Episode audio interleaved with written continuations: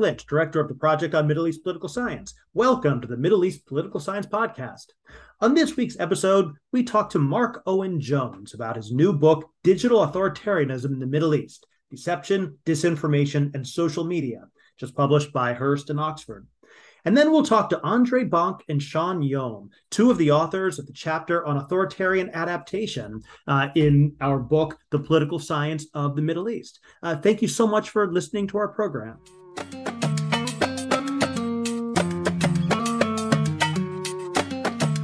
This is the Middle East Political Science Podcast. I'm Mark Lynch, and this week's book segment, we're joined by Mark Owen Jones of Hamad Bin Khalifa University in Qatar, author of the new book, Digital Authoritarianism in the Middle East: Deception, Disinformation, and Social Media, just published by Hurst and by Oxford University Press. Mark, thanks so much for joining us again.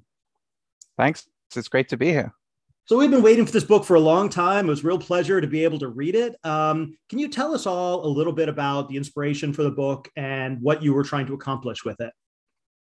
Sure. I mean, the inspiration comes from really back in 2011 when I started my PhD on the Arab uprisings. I actually started my PhD looking at social media and its role in the uprisings. And I think, as I've mentioned before, lots of people were focusing on the liberation paradigm, how technology would liberate us or allow activists or citizens to basically, confront regimes there and hopefully that would lead to democracy or democratization. But I noticed very quickly how social media and digital technology was being used as a tool of surveillance by the regime, by those who supported the regime.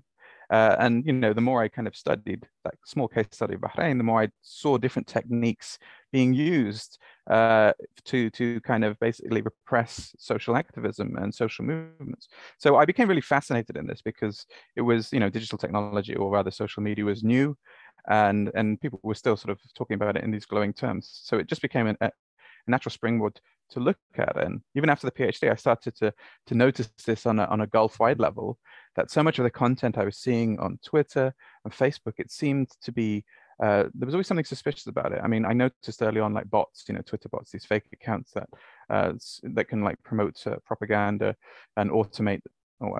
I was looking at automated hate speech, for example, sectarian hate speech. And I started developing methods that allowed me to track bots.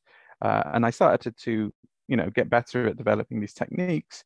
And this allowed me to look at kind of large scale batches of data to identify fake accounts. And the more I did that, the more I started finding other forms of manipulation.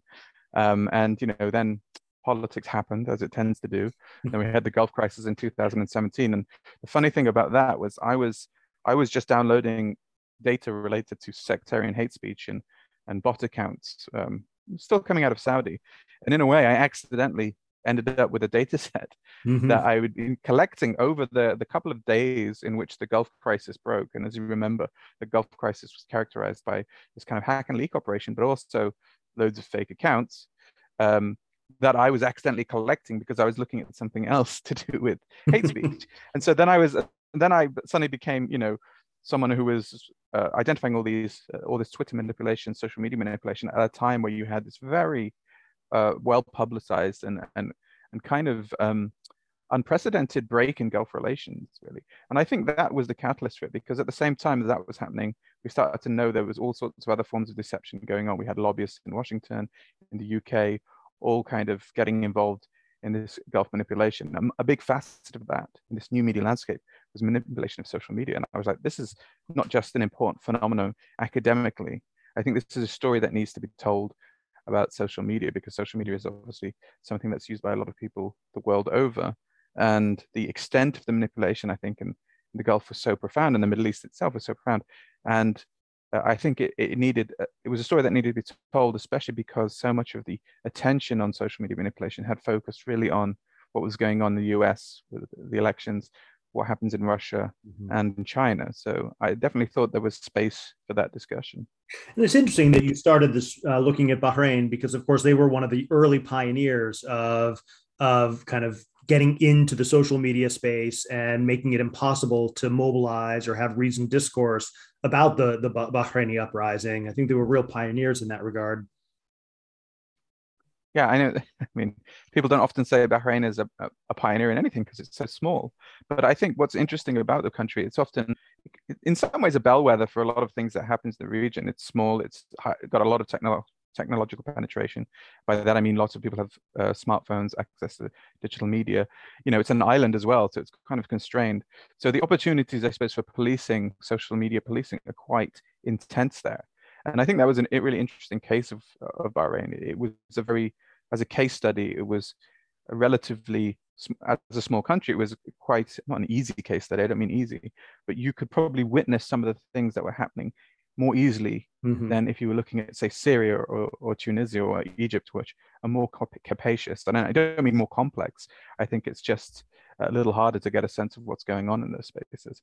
And it's really interesting because, you know, when I was looking at Arab Spring social media back in 2011, 2012, like that kind of data, I mean, nothing is pure, but most of it felt like it was mostly authentic, actual individuals who were engaged. And I think that kind of research basically can't be done anymore. I think you've shown that pretty conclusively.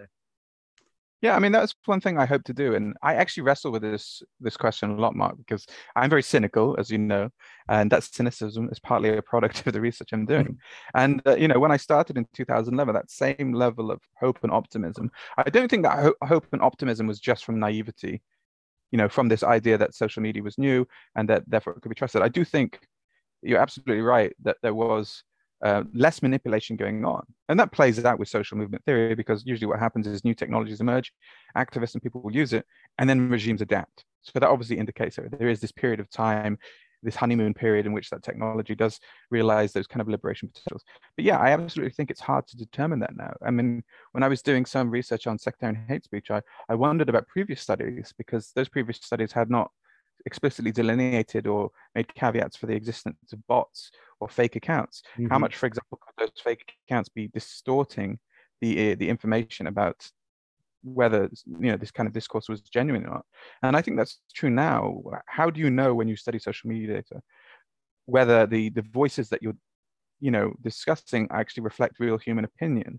And so using social media data as like a barometer, not of public opinion, but as a qualitative source, is fraught with these problems. If you can't identify deception, then the data is problematic. And the problem is, yes, we can identify some forms of deception, but there's probably plenty of other deception in those data sets that we don't know about and have not yet identified. So it's so problematic, and I agree with you. And I wonder, and I know this might sound a bit dramatic, but, you know, I think that normative ontology before about social media is where you get approached by an account. There's a normative assumption that that account is probably a real person, maybe acting in good faith.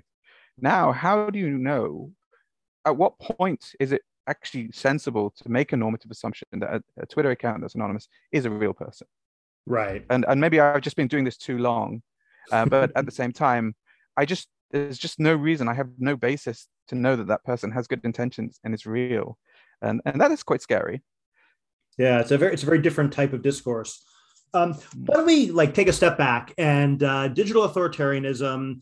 You know, there's different varieties of it. There's the surveillance and hacking types of things, and then I think there's what you really focus on in this book quite uniquely, which is the disinformation and the manipulation of online social media discourse. So tell us a little bit about that and how you saw Gulf governments, Gulf regimes, getting into this kind of digital manipulation in such a big way.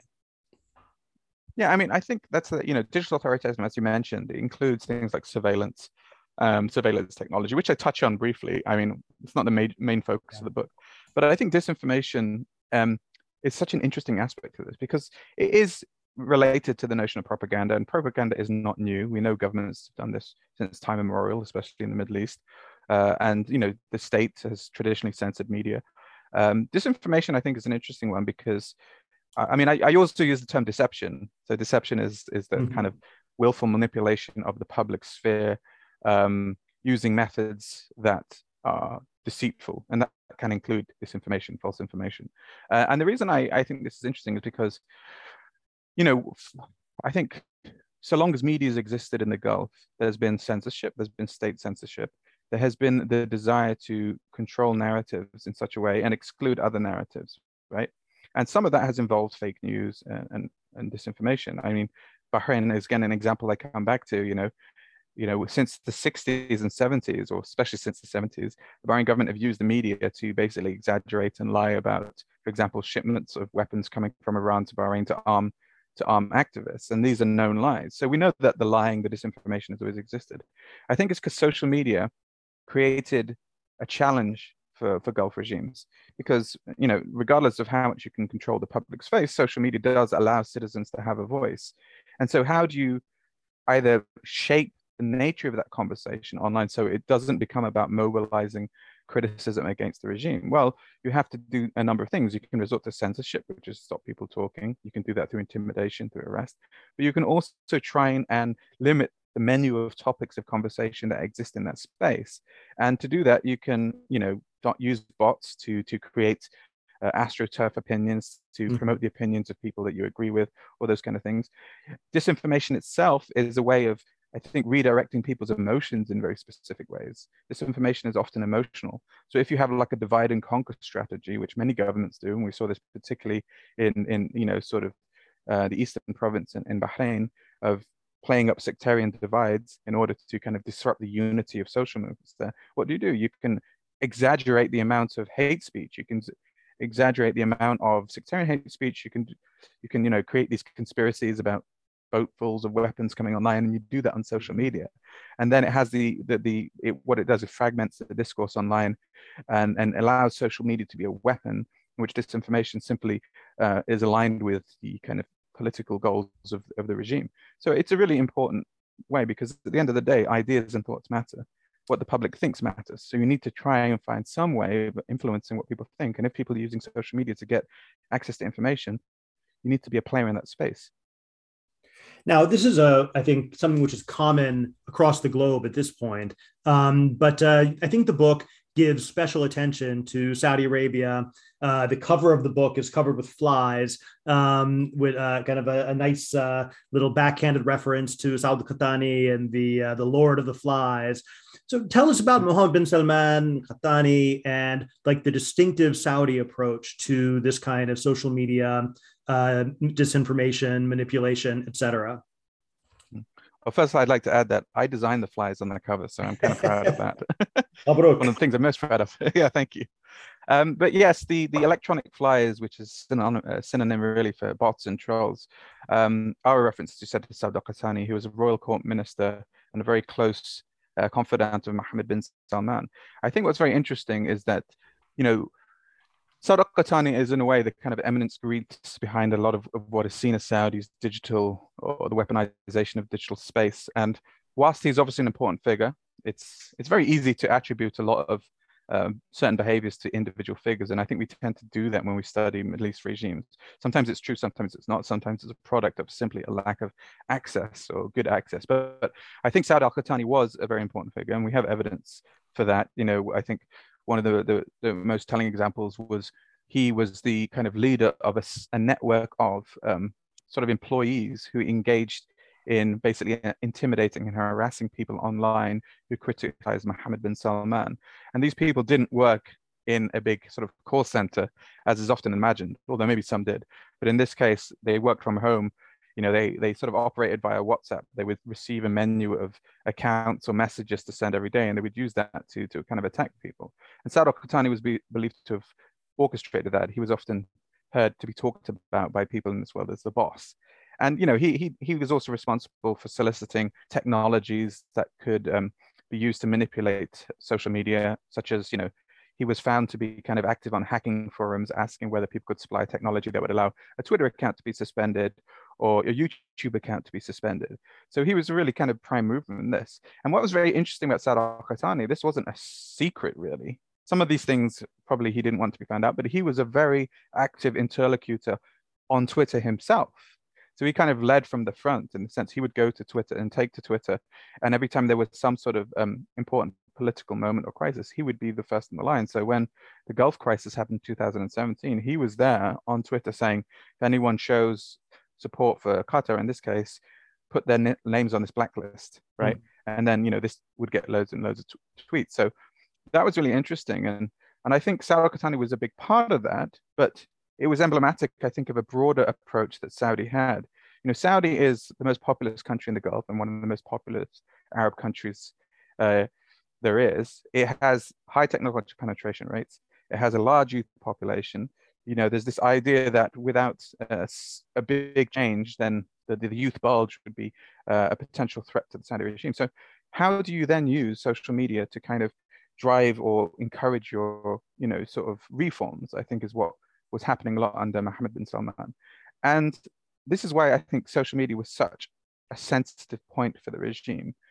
It was seen as such an important part of trying to build Mohammed bin Salman's prestige and also broadcast his achievements to his followers and engage the youth, right? Because of Saudi's large youth population.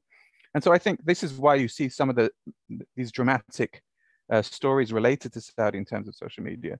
You know, I think one of the most egregious examples, which I talked about in the book, is the fact that they, you know, members linked close to the Saudi royal court were coordinating with Twitter insiders to basically try and send sensitive data from Saudi dissidents from Twitter's headquarters back to Saudi.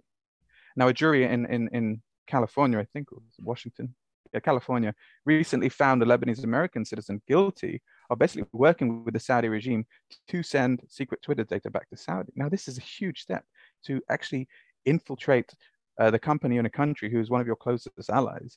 I think indicates or is reflective of this real importance that the Saudi regime put on Twitter and the ability of social media to be a key driver of legitimizing Mohammed bin Salman's reforms. So I think that's why Saudi is such an interesting case in this. Well, you remember all the way back, I mean, years and years ago, Twitter was like widely celebrated among Saudis and Saudi watchers as like the new public sphere. This is where everybody was. This is where the debates were happening. And I think just like with social movements and uprisings, regimes tend to go where they see potential threats, things that are important. Yeah, yeah, it's classic. I mean, we saw this with the Clubhouse. I don't know if Clubhouse is still a thing, but I suppose for the benefit of listeners, it's an audio forum chat where you can go and you just hear people's voices talking about it. But that came out about a year ago, and we had the same buzz of Clubhouse is great, and loads of people going to Clubhouse to talk about relatively sensitive issues. But sooner or later, you'd have people complaining that there were people in the group who were clearly mukhabarat, you know, from the intelligence agencies, trying to undermine the kind of discussion or intimidate people, or people would record the conversations and then put them on Twitter. So yeah, I think what we see with all these technologies is that there's that honeymoon period again, where people see the potential, they attempt to use it, and then the regime is like, hang on, and then gets involved. Yeah. I want to go back to something you said a few minutes ago, because I think it brings out an important kind of conceptual issue. You know, we talk, you know, we use like the shorthand bots all the time, but you actually distinguish, I think, quite effectively between bots, trolls, and cyborgs. That not everyone you see who's parroting regime propaganda is necessarily a bot. No, absolutely not. I mean, you know, a bot is a technical term for an automated account that's been set up by some form of software, right? So a bot is quite easy to distinguish. Troll is behavioral. You know, I could troll someone and as a verb where I'd just be engaging in some form of antagonism, and that could be abusive. It could be being facetious or whatever. So trolls is a bit more ambiguous. Trolls could, in theory, be real people paid by an entity, whether a regime or a company, to engage in that behavior to censor other people. Or a troll could actually be seen as someone who's just a real person, hyper-nationalistic and legitimate. I say legitimately, but defending their regime because they truly believe it. Mm-hmm. The behavior aspect is trolling because it's a form of behavior. But they might just be, you know, a citizen who believes in what they're saying. So I think it is important to make those distinctions, and we know that not all this kind of hyper-nationalism or the desire to defend particular Gulf governments is just a fabrication. There are obviously people who believe in that, and it's important to acknowledge that. But it doesn't mean that their behaviors online are healthy. And then you've got your cyborgs. Contributing to toxicity. Then you got the cyborgs, like you were talking about before, where you have like a single person who might be operating a dozen accounts. Yeah, and that's the cyborg. Obviously, you know, the terminology is interesting, but yeah, half human, half machine, which is probably, to be honest, how a lot of bot networks work. And in some cases, you'll have one account that might be operated by multiple people as well. But, you know, I think a lot of accounts have some degree of automation and some degree of intervention by a real person, because the automation allows efficiency, allows you to manage 20 accounts easily But then also having that human input also gives them an air of human credibility, making them much more harder, for example, for social media companies to detect manipulation. Now, one part of the book, which is, I think, kind of unusual for an academic book, but which is quite entertaining, is that you'll often give anecdotes or vignettes of your own online sleuthing activities and tracking down some of these fake accounts and all that sort of thing. Tell us a little bit about one of these or some of your favorite examples of where you were able to unmask some of the people behind these accounts. Yeah, I think there's a few examples. I like the fake journalist one, but I also like one of my strange interactions with this guy called, in the book, I call him Magnus Callahan. Now, this is exactly what happened. But I remember I was approached about 2 years ago by this gentleman who, he had a real photo of a real person, a guy wearing a lilac shirt, a very thin mustache, middle-aged, white male. And he sort of... He used to troll me online randomly. And I remember in his bio, he had like a Saudi flag and a UK flag and a US flag. And he was like, make America great again. So it was a very kind of unusual profile. And he said on his profile that he had this experience of living in Saudi for 20 years or something. And every now and then he would just troll me saying, Mark, who are you? Why do you support Iran and Qatar and support terrorism? And then he messaged me, right?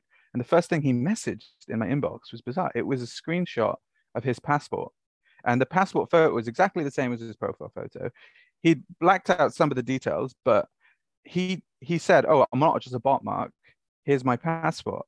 And it was funny because in his attempt to actually trying to prove that he was a real person, a real human boy, he actually just made me more suspicious. And then over time, we had these discussions. And every now and then he would just say, oh, where are you from? I'm like, Wales. And he's like, I lived in Wales for a bit. And we'd talk about esoteric British sitcoms, or he'd talk about Battlestar Galactica. And then, every now and then I'd get these really strange vibes from him because he'd suddenly sound like he was a different person. It was like Schmeagol from Lord of the Rings, kind of alternating in tone. And it was very odd. And then soon I started to find these contradictions, right? He'd sort of say to me, Mark, why don't you criticize Iran? You should criticize Iran. Move from Qatar, go somewhere else. You'll be much more loved there. And it was really odd conversations. And then he'd say something like, I'd be like, so I was like, Magnus, why do you care about the Middle East so much? He's like, I don't know anything about that. And he's like, I've never been to the Middle East. And then I'd be like, in my head, because I didn't want to give it away, I was trying to sort of bait him, see what it was. He'd said on his profile, he lived in the Middle East for 20 years. It was very odd. And suddenly he'd be like, he used to be an English teacher. And then I said, let's Skype, because I wanted to Skype him to actually see if he was the real person in this photo. And he's like, oh, sorry, my English isn't good. I'm not a native speaker. This is about after a month of talking. So he'd gone from like a really English guy who spoke, perfect English. We talk about Heidi High and things like that, to someone who said they didn't speak English. And then he started getting really paranoid. He was following my movements, and he knew I was going to a conference in Helsinki to present my research on Saudi bots. And he's like, Mark, I'm really worried about when you go to Helsinki. I was like, oh, why, Magnus? He's like, there's a Finnish researcher called Jennifer Aro, and she's stealing your research and sending it to NATO. I was like, what? Do you have any evidence of this? And he's like, no. And then he disappears. And then in Helsinki, after disappearing, he messages me. He's like, so you're in Helsinki? I was like, yes. And he's like, okay. And then we sort of joked around a bit. And then he says, I was sort of playing along saying, okay, it's been nice speaking to you. And it's like, listen, I'm working in Estonia. If you come here, we should visit. Here's the contact details of a handler who will get in touch. But meanwhile, I'm going to delete my account because of OPSEC, so operational security. I was like, that's really weird. So he deletes his account. Then a few days later, I sort of check on it. And I find his account because I kept the ID number, because every Twitter account has a unique ID number. And so I'd actually put that into the ID thing to find that he changed his handle to another name. And it was called like Jennifer Mago or something. And suddenly his account was now a Cuban teenager speaking in Spanish and supporting America, like Trump. And I was like, what the hell? Like actually speaking Spanish, like a totally different persona. And then he comes back to being Angus. And so I kind of documented this whole thing. And then he starts like threatening to sue me and stuff. And then it died out. But it was a crazy, creepy episode. Yeah, but it was weird because he was during this whole conversation, he was trying to pump me for information on quite specific things about these. It's so funny because he's like, I know nothing about the Middle East, but can you tell me specifically about this Qatari company, Barzan Holdings, who has interests in these countries, X, Y, Z? So it was like he was working for some corporate intelligence firm. But this, you know, this is just one account, and I imagine there's countless ones out there. But yeah, I think these interesting stories, or at least funny stories, are part of the approach I went with the book. You know, I believe in public impact academia. You know, I think a lot of these, especially the stuff with social media, is stuff that people need to know about. I believe in digital literacy. Mm-hmm. I think people need to be made more aware of the potential for manipulation and exploitation that can happen. Because at the end of the day, right, when we use social media, digital media, what we do online kind of potentially stays forever. And people now who are like students, whether at mm-hmm. Georgetown or someone else, one day could be politicians, right? And they could easily be the targets of any of these operations, and the information they exchange could be manipulated and used against them in 10 years' time. People need to be savvy about this. Yeah, I follow all this stuff quite closely, and even I had forgotten some of these episodes. It's really interesting to see. Maybe like the last thing we could talk about is kind of ground zero for all of this, as you indicated at the beginning of this conversation, was the 2017 Gulf crisis and the sheer scale and scope and magnitude of the information operations that were going on around that time, kind of beggar the imagination. Walk us through it a little bit, some of the ways in which you saw this kind of inauthentic activity being deployed in this like battle with Qatar.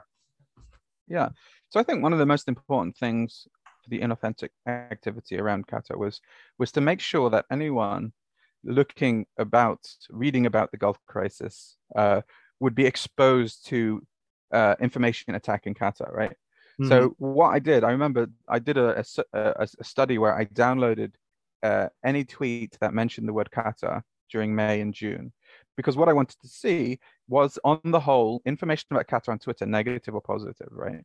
And what I found is that the majority of accounts mentioning Qatar, the word Qatar, so that's kind of agnostic, were fake accounts, and that the majority of that information was basically fake accounts retweeting these anti-Qatar accounts that were basically highlighting the demands made by the blockading countries of Qatar, right? So what you saw was, it's an issue of salience. How was social media manipulated to promote these criticisms of Qatar? And that was one of the big things that I noticed. It was the manipulation, in particular of Twitter, of the salience of information. And there was other things done as well that were very interesting, like the manipulation of trending topics in Qatar. I think one particularly interesting aspect was this kind of what I call coup baiting, right? And this involves Saud al-Qahtani again. There was an interesting example where the top trend in Qatar was like Arhal ya Tamim, which means we want you to go Tamim. It was like an anti-Tamim hashtag. And Saud al-Qahtani in Saudi takes a screenshot saying, the number one trend in Qatar is we want you to go Tamim. And then his next tweet was, oh, if the Qatari government do anything to intervene in the legitimate demands of the Qatari population, there'll be consequences. So he was using this trend as like a barometer of public opinion to basically threaten Qatar. And what's actually interesting, when you analyze the hashtag, you found that most of the accounts were Saudi-based, and the Qataris or Qatari accounts on the hashtag were criticizing the hashtag, right? And so it was kind of interesting how it was manipulated in that way. But, you know, I think another interesting aspect of this, and I think it's good to mention before we go on, is I make a big point about the disinformation supply chains. We've been talking about states, but we know now, based on evidence, for example, submitted to the Department of Justice, or not evidence, rather documentation submitted to the Department of Justice in the US, that a lot of the people involved in these kind of operations or similar operations in the Gulf crisis are like Western companies. We know, you know, I talk about how a company, a Project Associates, a British company based out of Dubai, worked with the parent company of Cambridge Analytica to create anti-Qatar ads, place them in Facebook and have them promoted, and also create essentially what were like astroturfing accounts to promote again the message of the blockading country. And to me, this is phenomenal. You literally have Western companies engaged in an information operation that is contributing to the destabilization of the Gulf region, a region that's already kind of has issues of conflict and being unstable. And yet this is perfectly legal and above board. They even organized extremely academically rigorous conferences in Washington about Qatar's terrorist state. Yeah, and I heard they showed a lot of videos as well, and they got a lot of mileage out of when Trump criticized Qatar. And you know, I always cite the example in class as well. Well, you know, of how pro-Saudi entities managed to manipulate the timeline of the U.S. president by boosting his tweets about Qatar, about Saudi, which is quite interesting when you think about information integrity, right? Should a foreign state be allowed to artificially amplify the popularity of a tweet by another government? It's kind of weird question. Then it's more than just like hashtag manipulation and trending topics, though. For example, you know, you tell a story about when they started trying to say that a coup was happening and using, you know, videos of explosions and things like that, trying to create this image of things happening in Doha. Yeah, that was a particularly egregious example. I remember being woken up in the morning with by a friend saying, "Have you seen? You see what's going on in Qatar? And are you okay? I heard there's a coup going on." I was like, "Excuse me?" So I woke up thinking this could be possible. And I remember checking Twitter and there was like "Inqilab fi Qatar," that coup in Qatar. And I analyzed the hashtag and I started seeing these thousands of accounts were posting these videos of gunshots going on, explosions. It was all very dramatic. But very quickly I thought, wait, this looks dodgy. Started doing reverse image searches, and the videos of explosions were taken from like Xinjiang in China from like 5 years ago. The ones about there being gunshots near the palace in Qatar is actually a video from Saudi from several years ago. But there were dozens of these videos. There was even videos of like helicopters flying around Doha, real videos, saying that the Turkish army had basically working with Tamim to try and repel a coup attempt. But these videos, obviously when you found out, looked at them, were from a few years ago when there were just joint military operations with Qatar. But this story exploded, right? And it broke out. I say broke out into regular media, and by breakout I mean go from social media to traditional media. And you know, Al-Arabiya and these other channels, even Sky News Arabia, I think, reporting on these stories like there's rumors of a coup in Qatar, right? And I thought this was actually a really interesting and cynical use of fake news because, firstly, again, I think you know, I'm not sure of the intention of this campaign. There could have been a number of ones. I would say that part of what the blockading countries appeared to be doing was try to generate the illusion of popular sentiment against the regime in Qatar in order maybe to generate an actual political movement, as we've seen we saw in Iran on Operation Ajax, for example, coup baiting, trying to promote a coup, but also to maybe legitimize to the domestic audiences that this blockade, which was quite harmful, was actually worthwhile because Qatar was in this mess, or to maybe show to the international community that Qatar was unstable and therefore unworthy of, you know, development and investment and that kind of thing. But, you know, what was interesting is how everyone was actually on board with this. And I think this is a really interesting tactic. What I think the regimes do, they create this blah, blah, blah, this kind of commotion on social media as if it's an organic grassroots thing. Mm-hmm. And then it expands from influencers into the traditional media as if the traditional media are just, you know, just reporting on what's going on, like it's, you know, really organic. But, you know, if you're going to post this video on Al-Arabiya showing this video that could be a coup in Qatar, even though dozens of people on social media have already said this is clearly fake, here's the original, then there's a degree of cynicism there because you know that journalist is either really bad at their job or basically they've been instructed to actually report on this rumors of a coup as if it's real. Well, we all know that journalists live on Twitter more than anybody else. Well, exactly. I mean, it was just nonsensical, but this was huge, you know. I mean, this was picked up by so many people. And what's another interesting example, again, of the networks of how this works is that the India-Arabia, so the India-Arabia is the Independent, which is like a British newspaper, and it's been franchised out to have Independent Arabic, Independent Farsi, Turkish, and I think Pashto. But what happened is that the Saudi conglomerate bought up the ownership of the Independent in these languages. And so what you had in the Independent Arabia, for example, after this happened, was an article that was basically saying that there'd been rumors of a coup in Qatar and there was probably a coup. And the basis for the article's truth was citing social media accounts that were documenting this supposed coup in Qatar. However, I quickly identified early on that these social media accounts were fake. They'd been changing their names and posting fake content. And very soon after that, they were suspended. And a few months ago, they were released by Twitter as one of the examples of a state-backed influence operation. So we know this was a state-backed influence operation. And we also know that it was this state-backed influence operation on Twitter was used then as the basis for newspaper articles legitimizing this. And just to kind of round off that story, I think what was so interesting about it is that they're reporting on it, even as there's rumors of a coup in Qatar, is highly misleading because all you're doing by that is giving credence to this notion that there could be a coup. When in fact, the story should be there was a fake campaign about a coup in Qatar, right? Because that's what it was. And there was no basis for any legitimacy. However, it was, you know, it seemed to spread like wildfire through the region. So I do think these pseudo events, this manufacturing of fake events, is something that we're going to see more and more of on social media, and it's very detrimental. And not just in the Gulf. And I think that's one of the interesting things about this book is that this is, you know, it's a great case study of the Gulf. But I think that the issues you identify about the manipulation of reality online are obviously endemic to politics, kind of globally speaking now. And I think we're going to be seeing a lot more of it going forward. Mark, it's been great talking to you. We've been talking to Mark Owen Jones about digital authoritarianism in the Middle East. Thanks for joining the program. Thanks a lot, Mark. It was great to be here.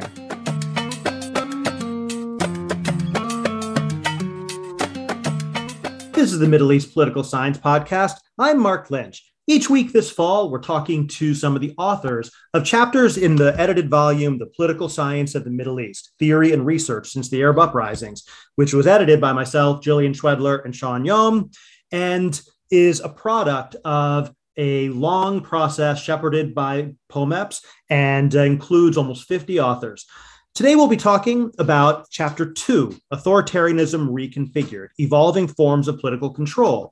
It was written by a team that included Andre Bank, Eva Bellin, Michael Herb, Lisa Wadeen, Sean Yom, and Selwa Zarhouni, genuinely an all-star cast.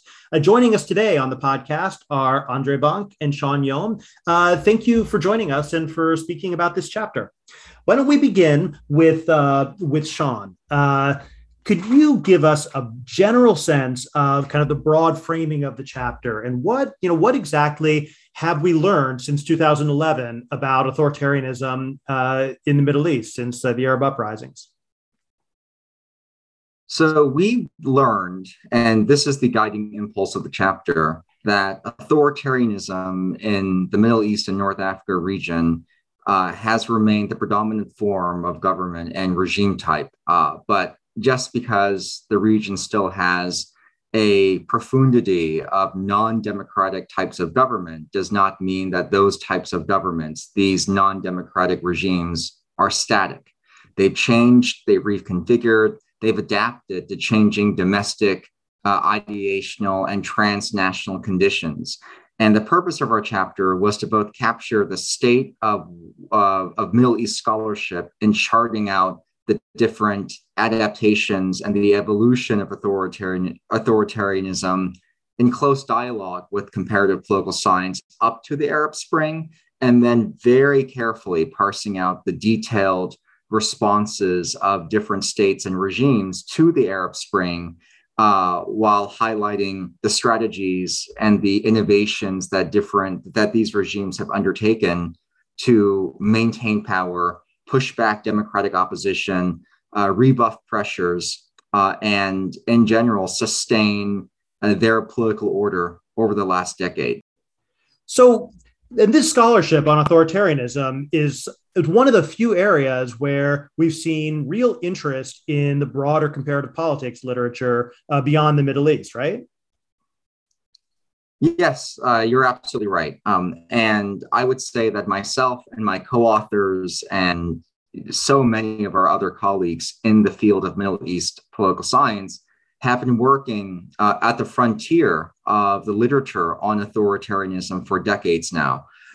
If we define authoritarianism as political systems marked by highly limited pluralism, highly constrained mobilization, a very strong centralization of power, and very limited civic or political freedom, then we find that most of the regimes and states in the region fall in that category. There are different types of these regimes.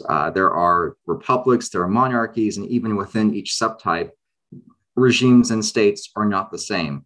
But the fact that democracy is relatively scarce in the region has meant that for over a generation now, scholars have been trying to figure out not just the origins of authoritarianism across the MENA, but also the reasons and the logics by which they endure over time, despite the fact that there have been pretty broad-ranging changes elsewhere in the world about the march of democracy and the nature of political order. And among the many contributions over the past 30 years, far before the Arab Spring, that MENA comparativists have made, for instance, is the fact that the regime types that comparative political scientists have classically used to think about authoritarian regimes, which are dominant party-led regimes, military-led regimes, or personalistic regimes where it seems that much power is concentrated in a single person. Oftentimes, those subtypes can blur, and those conceptual categories can be very fuzzy in some regimes in this region. Not only do those classical types of comparative political, classical types of autocracies in comparative political science, not only do they exclude monarchies, which are a major form of authoritarianism in the region, but they also take for granted the idea that there are very sharp institutional divides between these different regime types, when in reality, in the MENA, for instance, we'll often find historically and now republics, non-monarchical regimes and states where presidents will be appointed for life. They have a lot of power, but they're still a ruling party, for instance. So conceptually speaking, the MENA bucks the trend in many ways in comparative political science. Now, dovetailing onto that is the other, I think the other great advance of regional political science, which is to provide very interesting, important arguments and explanations for why various kinds of dictatorships have survived for so long in the MENA region. And here, on the one hand, MENA comparativists have agreed and, in fact, have provided theories to their non-MENA colleagues in comparative political science by pointing to variables like institutions, such as, in some cases, hegemonic ruling parties, very powerful ruling coalitions, very violent, coercive organizations, state-controlled judiciaries, institutions like these that help rulers survive in the face of economic crises and push back democratic opposition. They've also been, I think, at the forefront of highlighting external factors and transnational forces and propping up some of these states. But in other ways, MENA scholars have uncovered factors and explanations which are very, very different than other regions and the broader comparative political science literature in explaining why these non-democratic regimes tend to endure over time. For instance, while international factors are important for many dictatorships in the post-Cold War era, it often seems to us in the Middle East that the Middle East has a unique conglomeration of variables and interests that attract attention to a degree that most other regions have not, whether it's the presence of Israel and the Palestinian issue, energy interests involving hydrocarbons, strategic interests involving terrorism or nuclear nonproliferation. These are the sorts of interests whereby, in some cases in the Middle East, it is unthinkable that non-democratic regimes might survive in the absence of foreign aid or external support. Whereas in other regions, we often think external support is a nice supporting factor, but it's not the full story. I think in the Middle East, we know that you can't tell the story of domestic politics without also telling the story of transnational structures and external interests. Thanks, Sean. It's a great overview of the major themes of the chapter. Andre, you then in the chapter go into four kind of baskets of issues that are raised in the study of authoritarianism. Could you tell us a little bit about them and how your group of authors ultimately ended up addressing each of them? Yes, there are four trends that we look at a bit more in detail. The first one is the resurgence of personalistic politics or personalization. The second one is the deepening of repression. The third one is the relationship of culture and compliance. And the fourth and final one are international and transnational factors of authoritarianism. Let me start out with the first one, the resurgence of personalistic politics. Here, it has often been argued that in the more broader literature in comparative politics, that once authoritarian regimes become particularly personalistic, they are doomed to fail. They become more fragile because instead of institutions, It is basically the character traits of an individual ruler, which in extreme cases can even border on personality cults by this slowly but gradually undermining regime stability. This has been argued by numerous authors prominent in the field, from Juan Linz to Barbara Geddes. I think what we are seeing in the MENA region, on the one hand, is a trend that indeed these Arab presidents for life, as Roger Owen has called them, have been doomed to failure once they tried to make their sons become the future rulers. We've seen this in Egypt with Hosni to Gamal Mubarak, with Saddam Hussein and some of his sons, with Gaddafi in Libya, with Ali Abdullah Saleh. And that's why, as a kind of short anecdote, Roger Owen, very late, changed the title of his book from The Rise and Fall of Arab Presidents for Life. So we see first the ambivalence of this personalism, but also post-2011, we see a very interesting trend in the region that runs a bit against the broader assumptions in comparative politics, namely that personalization happens and, at least in the short to midterm, can be functioning and even stabilizing. We are discussing this in the chapter with the rise of Sisi in Egypt, where instead of, when he took power in 2013, instead of building a regime party like Mubarak did with the NDP and early Egyptian presidents did it, focus in a kind of personalist military regime, very much control in his own hands, and trying to, bordering on kind of personality cult. A similar trend can be seen in a very different autocracy in the region, in Saudi Arabia, where first Hamad bin Salman, already as crown prince, gained much, much more power, running against what Michael Herb, one of our co-authors in his earlier work on monarchism, is called kind of family rule. So even here in a monarchical system where usually many princes work together, we see a trend at personalization. Now, we are not arguing in the chapter that this is going to be, a stabilizing feature for the future, but at least we are presenting empirics from the region post-Arab uprisings that show some of these trends. And we can also show this in, on a lower level, so to say, the personalization in Iraqi politics around Muqtada Sadr, the personalization of kind of sectarian rulers in some of the war countries or in Lebanon. So apparently there is something going on with this personalization, and the fact that it is a much broader trend that is not necessarily clear in one regime type can be seen in some of the bigger studies. For instance, the book by Barbara Geddes et al., How Dictatorships Work, don't use personalist regimes as regime type anymore, but as a cross-cutting issue across different regime types. So I think here is like one important contribution that this chapter makes.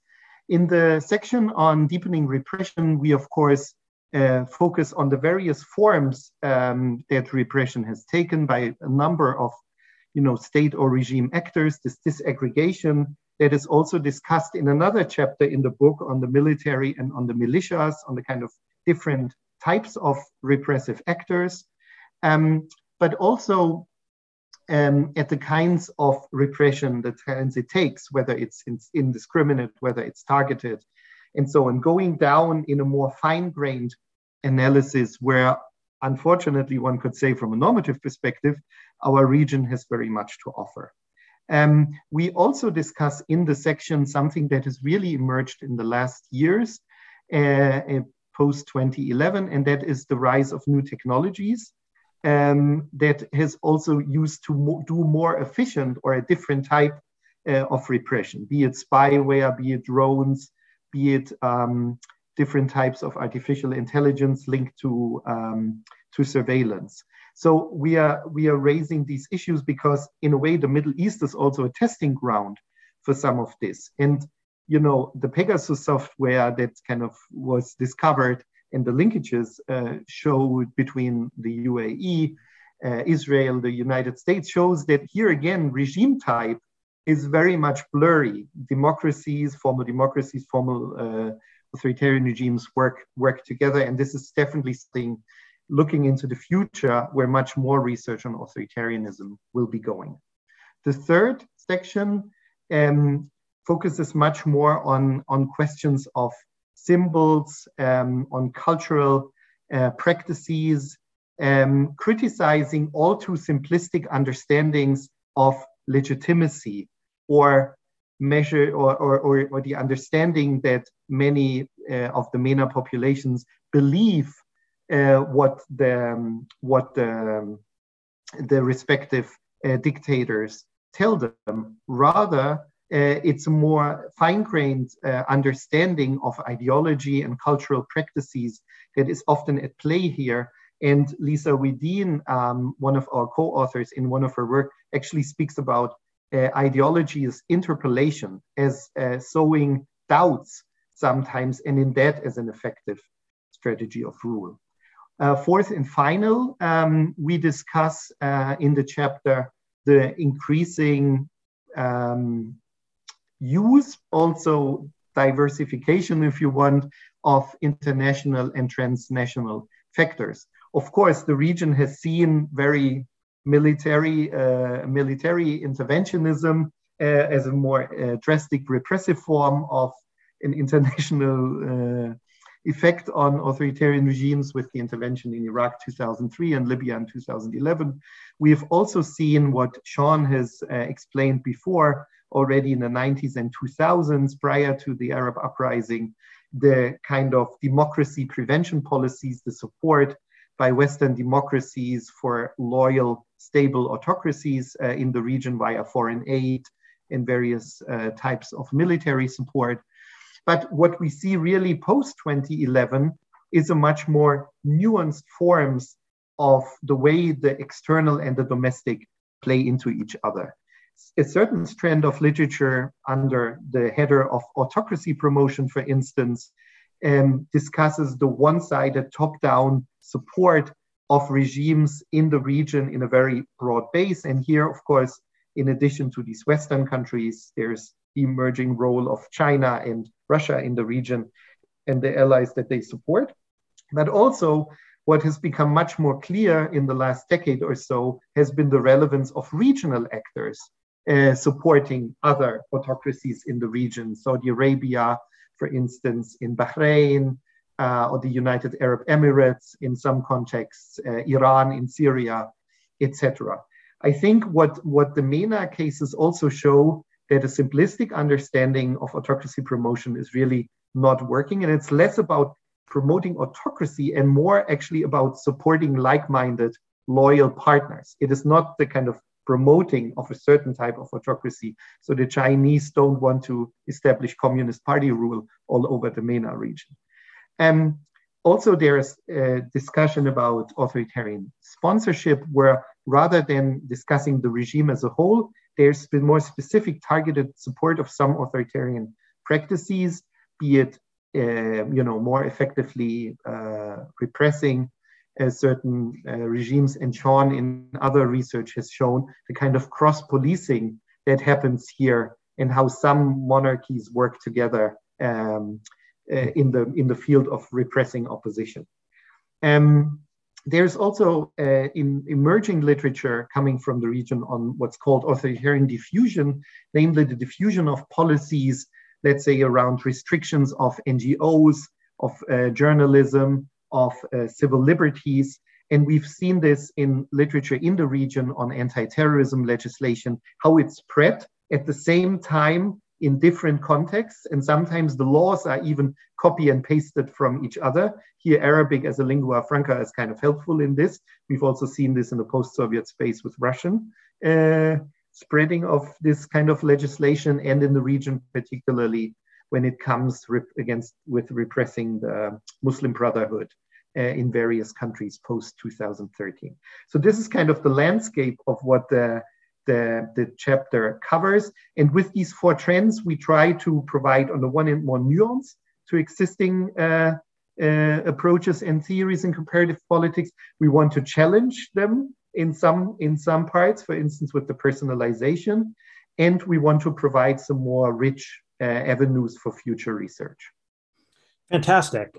So I guess let me go back to Sean. And, you know, at the end of the day, we have this long, rich tradition of the study of authoritarianism and in all of its components in Middle East studies. And Andre, as he was speaking, flagged a number of trends that are post 2011. So, Sean, you know, when you think about how the literature has changed since 2011, what are some of the things that you think that we've learned in terms of, you know, getting rid of older hypotheses or developing new ones as our communities engaged with this decade of new information about authoritarian practices? I think the most important lesson that Middle East political scientists are teaching their colleagues outside the region is that concepts and theories have to be in very intimate dialogue with data and with insights from the field, because the assumptions we have in researching these regimes and states can often be radically upended once we see how leaders and institutions adapt and evolve in a very short period of time. So as Andre was speaking about personalization, for instance, it struck me that this will be not just an open question of durability and longevity for many of the regimes that have been invoked in today's discussion, regimes such as the monarchy of Saudi Arabia under Mohammed bin Salman, for instance. But this is also a broader theoretical question that comparativists have to grapple with.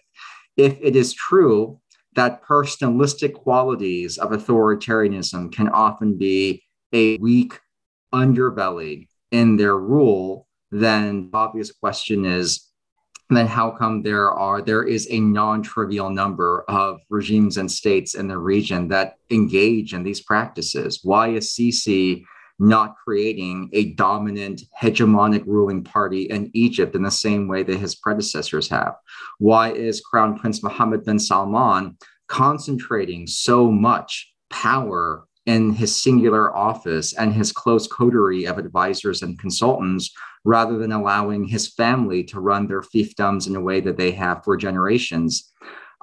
Whether or not this kind of personalism is successful as a new authoritarian strategy or quality, or if it's going to be a failure, that's an open question. And MENA comparativists will be at the forefront of answering that question and showing the rest of comparative political science how personalism as a practice, not just as a type of government, but as a practice, how it coexists with other strategies of rule. I think that the issue of repression gives us another chance to observe how regional specialists are talking to the rest of political science and showing how quickly things can change on the ground. Prior to the Arab Spring, and really even now in some other non-Middle East contexts, the language that political scientists often use to talk about violence and coercion and repression still seems like it's locked in the late 21st century. We often talk about the cost of repression, how violent it is, how many people can be suppressed when democratic opposition forces engage in an uprising or they engage in dissent and governments fight back. But we live in a world now where boundaries exist on paper, but they don't always interrupt the flow of technologies and ideas and tactics that are shared among communities or alliances or networks or partnerships of non-democracies.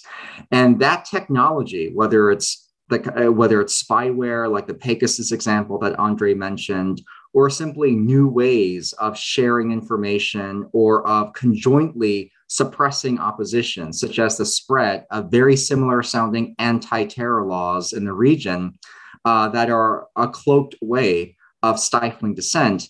When we think about all these ways that technologies and ideas spread across borders, we come to the stunning realization that this is not the repression of a generation ago, that we cannot talk about repression or violence anymore as if it were security forces beating down a protest, as macabre and as upsetting as those scenes are, or of regimes in the very old school kind of way, locating someone, arresting them, and making them disappear. Now it's different. Now regimes and states have radically new low-cost ways of harassing people, intimidating people, surveilling people, tracking people at home and abroad.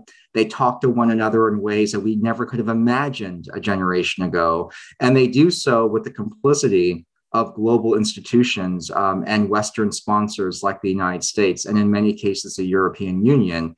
So we need to update our conceptual language to figure out if this is the wave of the future, if regimes and states will continue to be highly repressive, then how do we talk about repression that acknowledges the weakness of boundaries, the importance of technology, and the malleability of strategies that regimes and states are now using? We can't do it using the literature from 20 or 30 years ago. And we adapt our language to account for these new developments. I think that, and as Andre mentioned, not for the most pleasing of reasons, because this is a topic that upsets many of us morally and ethically, but I think that regional specialists would be really at the cutting edge of this literature, because this is something that we observe in the countries that we explore, that we try to do field work in, and that we have charted out very meticulously since the Arab Spring. Great. Andre, how about the same question to you? Thanks. Sean has already answered it very thoroughly. Just a few things that I'd like to add at the end, and probably moving even a little bit beyond the chapter. So I think, for one, since we drafted this, or since we wrote this in an old process of publication, we've seen another case in the region of a massive personalization of rule, and that is Tunisia under Kais Saied, which, you know, is another interesting case to study, how in the kind of lone alleged success case of the Arab uprisings, and this process of personalist autocratization or authoritarian personalization unfolded.